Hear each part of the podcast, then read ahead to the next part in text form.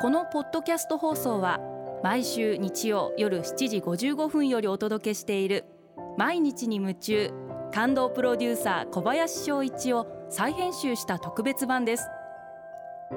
放送で収まりきらなかったアルビオン社長小林翔一さんが大切にしている感動のポイントをどうぞお楽しみください。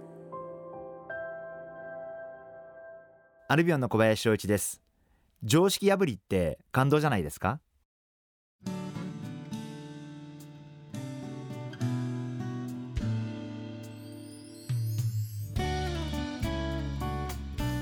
みんなが当たり前だと思ってることをそうなのかなって思うことあるいは自分の素直な気持ちがそこにあるんだったら疑ってみることっていうのは私はすごい大切なことだと思っていて毎年新入社員の入社式の時に私は言うんですけれども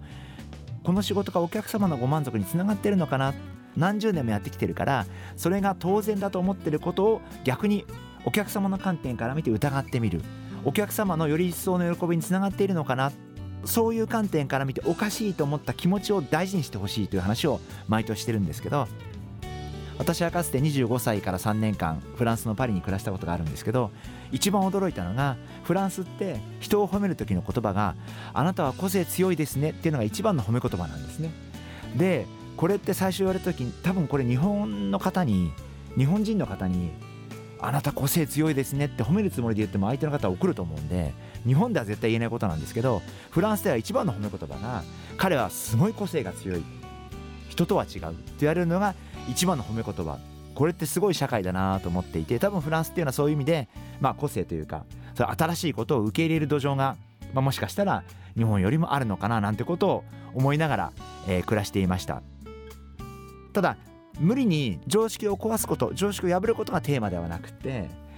大切な常識があるのも事実なんで基本的な礼儀礼節だったりとかそういうことは当たり前ですからこれは私はやっぱりしっかりと守っていくというかしっかりと踏襲していかなきゃいけないんじゃないかなというふうに思っていて仕事をしていく上での世間一般の常識だったり当たり前だったり業界のしきたりだったりそういったものは本当に仕事の正しさから見て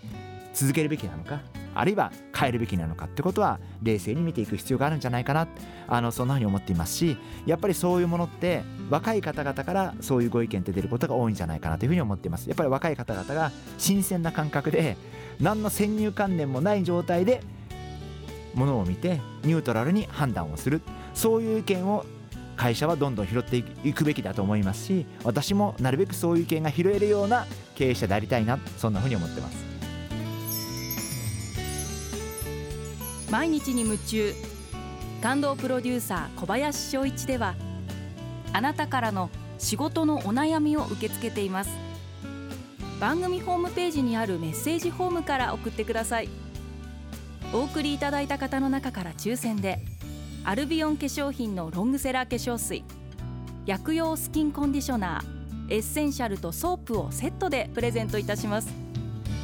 たくさんのメッセージをお待ちしています。